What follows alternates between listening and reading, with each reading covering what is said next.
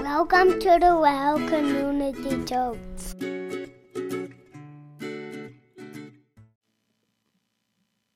Nobody is full of more hope than a mom that places stuff on the stairs, hoping her family members will just take it up.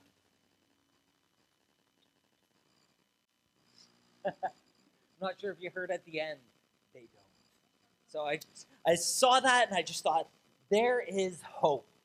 I know my wife, she continues to try that um, time and time again. And even after I saved that video to my phone, I then walked up the stairs later and past the laundry and kind of thought, oh man. but the message that I want to share tonight is that there is hope. And in fact, I've been wanting to share this message since COVID first shut us down.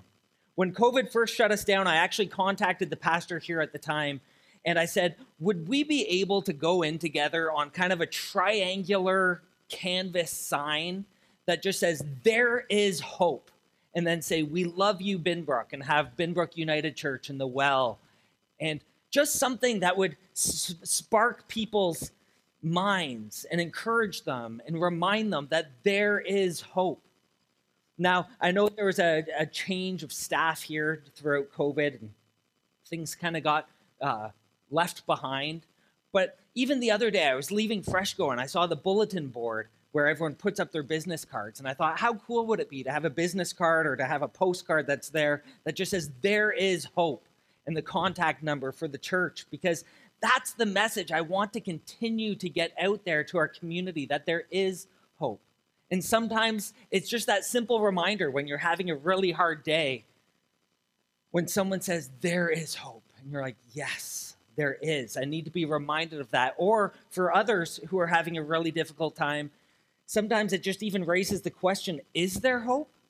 And if this person thinks there is hope, then maybe I need to reach out and have a conversation and at least start asking some questions.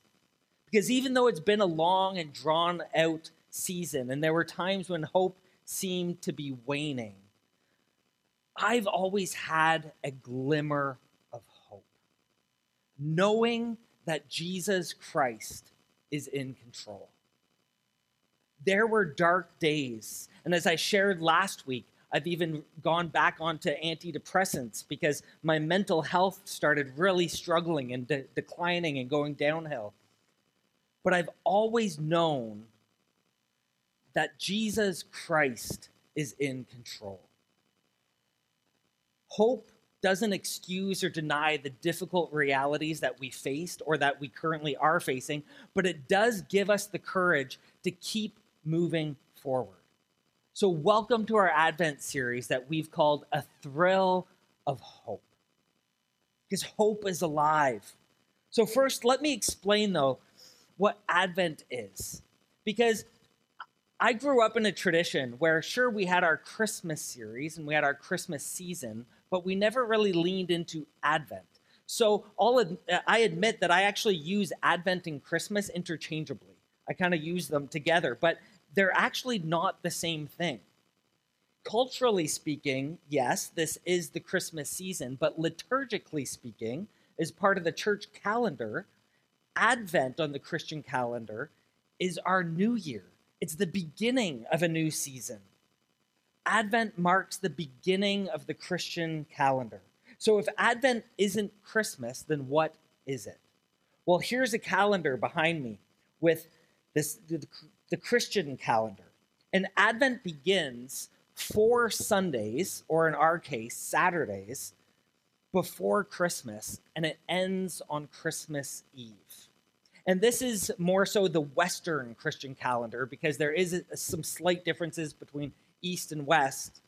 But in the Western Christian calendar, we have Advent, then we have Christmas, which is 12 days. So we actually get to enjoy it longer. So for those of you who celebrate Christmas and then kind of have the blues on Boxing Day, this way you get 12 days. That's where our song comes from.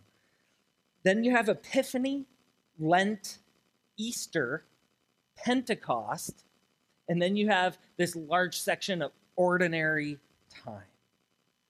So we're wrapping up ordinary time. And while that might sound a little plain or simple or boring, let me explain ordinary time. During this season, the church's primary focus is to live out its missional calling in the world and to encourage daily growth in its members. So, the first half of the calendar helps ground us in Jesus, in the work of Christ. But then that is to empower us to go out into the world and to continue to live on mission. So, Advent is a season of preparation. It helps us remember history's longing for a Messiah before Jesus' birth and what it would have even been like to wait and wonder. In between the, the two testaments, the Old Testament and the New Testament, you have about a 400 period, a 400 year gap of silence. Can you imagine what it would have been like generation after generation waiting for the Messiah, wondering when he was going to come. But Advent's also a reminder of the return of Christ, that Christ has come to this earth once, and that he's going to return again, just as he promised. So much like we get our homes ready for Christmas, Advent is a season when we prepare ourselves. It reminds us of our daily ongoing preparation, where we need to invite the Holy Spirit into our lives to make room for Christ so that He can do a new work within us, within our hearts, our souls, our minds. It's to prepare ourselves to meet with the incarnate Christ. But within Advent, there's both shadow and light. It's even more noticeable where we live in the Northern Hemisphere that as we creep toward the shortest and darkest day of the year, there's shadow and there's light. Advent is a glad welcome in this time of cooler temperatures and grayer skies, as it invites us to shift our focus to a new beginning, an arrival. For within the darkness, there is still light. There is hope. So tonight, I'm going to invite you to join me in experiencing the powerful truth about the Christmas story and about Jesus by looking at some different parts of the story, even some of the parts that we may hope to forget. So I'm going to be reading from Matthew chapter 2, verses 1 or 2 through 16. So if you have your Bibles, you can flip there or if you're watching online or you want to read the NIV translation, it will be behind me. After Jesus was born in Bethlehem in Judea, during the time of King Herod, Magi from the east came to Jerusalem and asked, Where is the one who has been born King of the Jews? We saw his star in the east and have come to worship him. When King Herod heard this, he was disturbed, and all Jerusalem with him. When he had called together all the people's chief priests and teachers of the law, he asked them where the Christ was to be born. In Bethlehem in Judea, they replied, for this is what the prophet has written. But you, Bethlehem, in the land of Judah, are by no means least among the rulers of Judah. For out of you will come a ruler who will be the shepherd of my people Israel. Then Herod called the Magi secretly and found out from them the exact time the star had appeared he sent them to Bethlehem and said, Go and make careful search for the child. As soon as you find him, report to me so that I too may go and worship him. After they had heard the king, they went on their way, and the star they had seen in the east went ahead of them until it stopped over the place where the child was. When they saw the star, they were overjoyed. And on coming to the house, they saw the child with his mother Mary, and they bowed down and worshiped him. Then they opened their treasures and presented him with the gifts of gold, incense, and of myrrh. And having been warned in, warned in a dream not to go back to Herod, they returned to their country by another route. When they had gone, an angel of the Lord appeared to Joseph in a dream. Get up, he said, take the child and his mother and escape to Egypt. Stay there until I tell you, for Herod is going to search for the child to kill him. So he got up, took the child and his mother during the night, and left for Egypt, where he stayed until the death of Herod. And so was fulfilled what the Lord had said through the prophet Out of Egypt I called my son. When Herod realized that he had been outwitted by the Magi, he was furious, and he gave orders to kill all the boys in Bethlehem and its vicinity who were two years old and under, in accordance with the time he had learned from the Magi. Now, this is a super strange way to start Advent. So, why am I starting with this text? Well, it's because I want to propose something a little bit unconventional. And it's let's keep Herod in Christmas. Herod the Great, as he was known, was a bad man. He was cruel, he was evil. And I'm going to leave out many of the specific details in order to keep this a PG message. But if you want to know more, there's a great little book called Christmas The Good, the Bad, and the Ugly by Richard B. Wilke. Needless to say, the world in which Herod lived was in turmoil. There were power struggles going on. So Herod's dad had allied himself with the Roman leadership and was named ruler of Judea. So when Herod was a young soldier, he was sent to Rome to build friends among key Roman leaders. Later, he was dispatched to become the governor of Galilee. He proved to be a friend of Rome by brutally crushing a local Jewish rebellion. So when Herod's father was later killed, Rome named Herod ruler of Judea.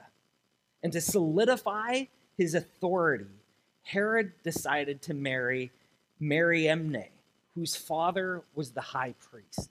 He had many other wives, but Mariamne was, her, was his favorite. He was jealously passionate about her. But again, Herod was brutal. The Emperor Augustus is reported to have said at some point it is safer to be Herod's pig than to be his son. Herod wanted absolute control and did whatever it took to make sure that he had it. So now, by the time where we kind of have the Magi and the wise men coming on scene, and they come to Jerusalem, Herod was considered to be an old man. After 40 years of ruthless rule, he was now about 70 years old. But those wise men inflamed Herod's jealousy and his paranoia when they said they were looking for a baby who would become the king of the Jews. So, what did Herod do?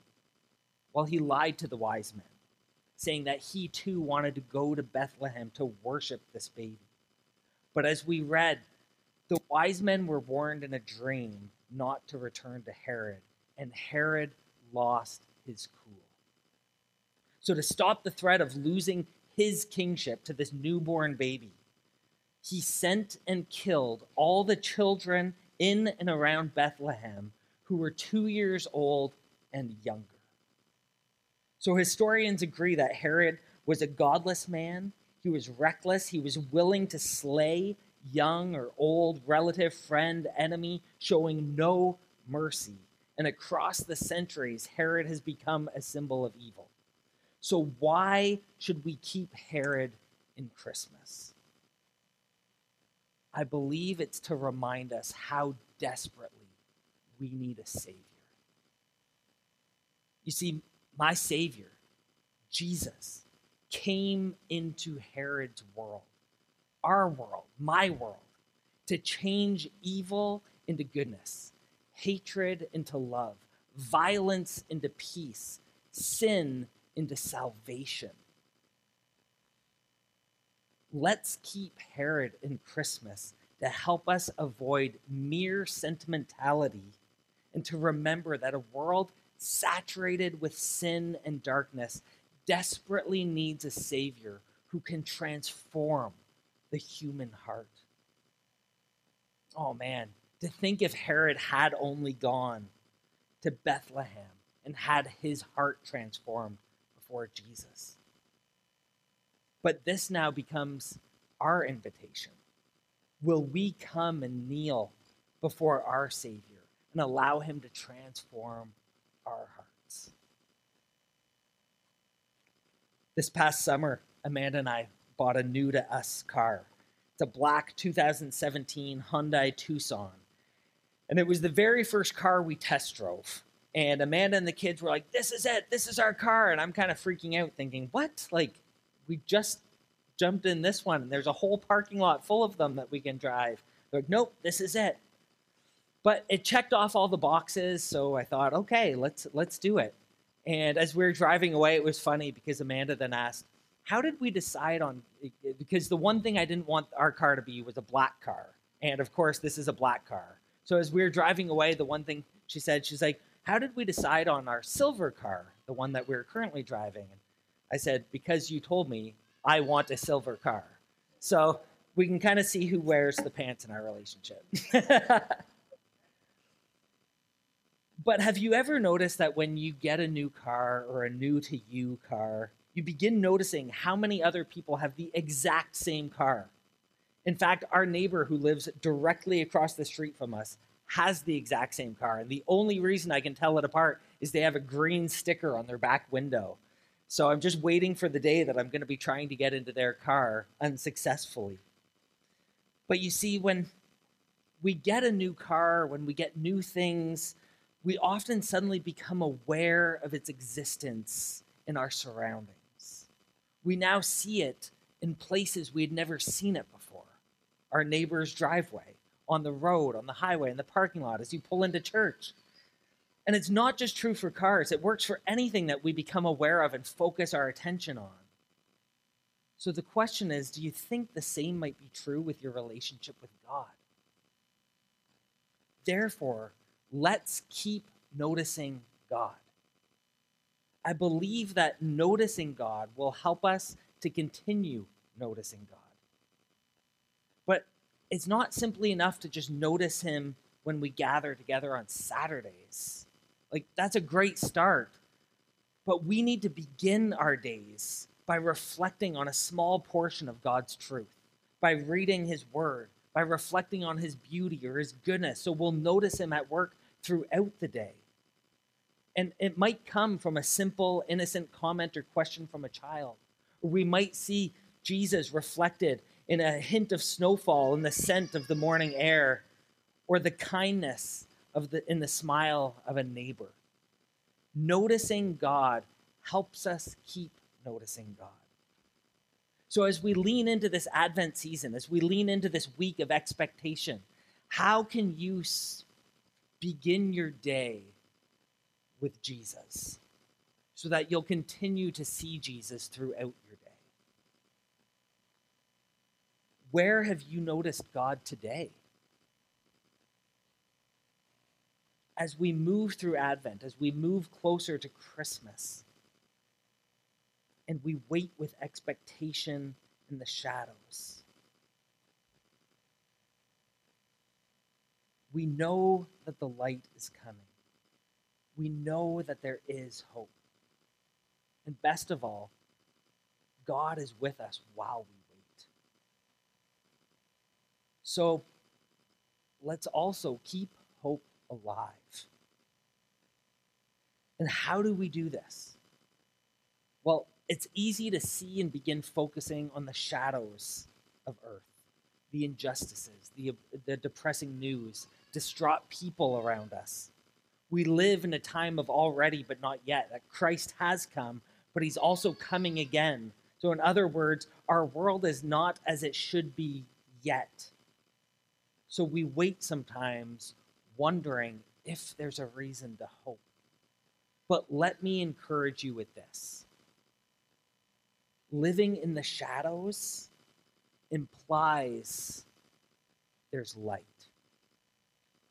Plato once told the story of a cave of shadows and people entranced by the flickering dance on the wall in front of them. Yet the shadows that they were watching are not the reality. They merely hint at the full truth behind those gazing at the wall. Unfortunately, we too tend to stare at the shadows in front of us, ignoring the light behind us. So, how do we keep hope alive? By trusting that there's a light source behind whatever shadows we're facing. and by moving toward Jesus, who is the light of the world. So in Advent, we recognize the shadows for what they are, and we slowly move toward the origin of the ray of light beaming on our cave wall. John 1 1 to 5 says, In the beginning was the Word, and the Word was with God, and the Word was God. The Word was with God in the beginning. Everything came into being through the Word, and without the Word, nothing came into being. What came into being through the Word was life, and the life was the light for all people. The light shines in the darkness, and the darkness doesn't extinguish the light. So, friends, as we embark on this season of Advent, may you take time to move toward the light, toward Jesus. Where do you see the hand of God working in the midst of shadows? Let's keep Herod, the reality of evil and darkness, in Christmas. Let's not pretend it's not there that it doesn't exist. Instead, let's acknowledge it and be ever more grateful for the gift of Jesus. And then let's take time to notice Jesus so that we'll keep noticing Jesus. And let's keep hope alive. I asked this question at the beginning of the service What is your honest hope for this Advent season? And I want us to just take a moment now, talk to God about it. Ask Him to help you. Ask Him to reveal Himself to you this Advent season. And then, after a moment of silent reflection, I'll invite you to join me in prayer.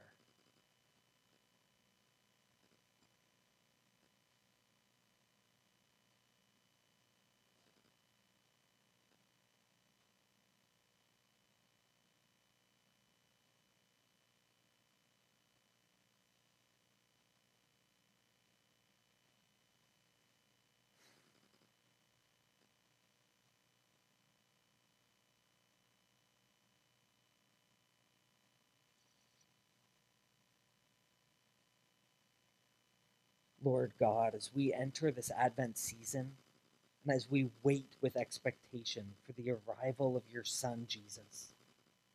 Help us to remember the glimpse of hope and the steady hand that holds all things together. While we wait with expectation in the shadows, Father, help us to see and move toward the light as we move toward the season of Christmas. Help us see your truth, beauty, and goodness as we open ourselves up to you each and every day.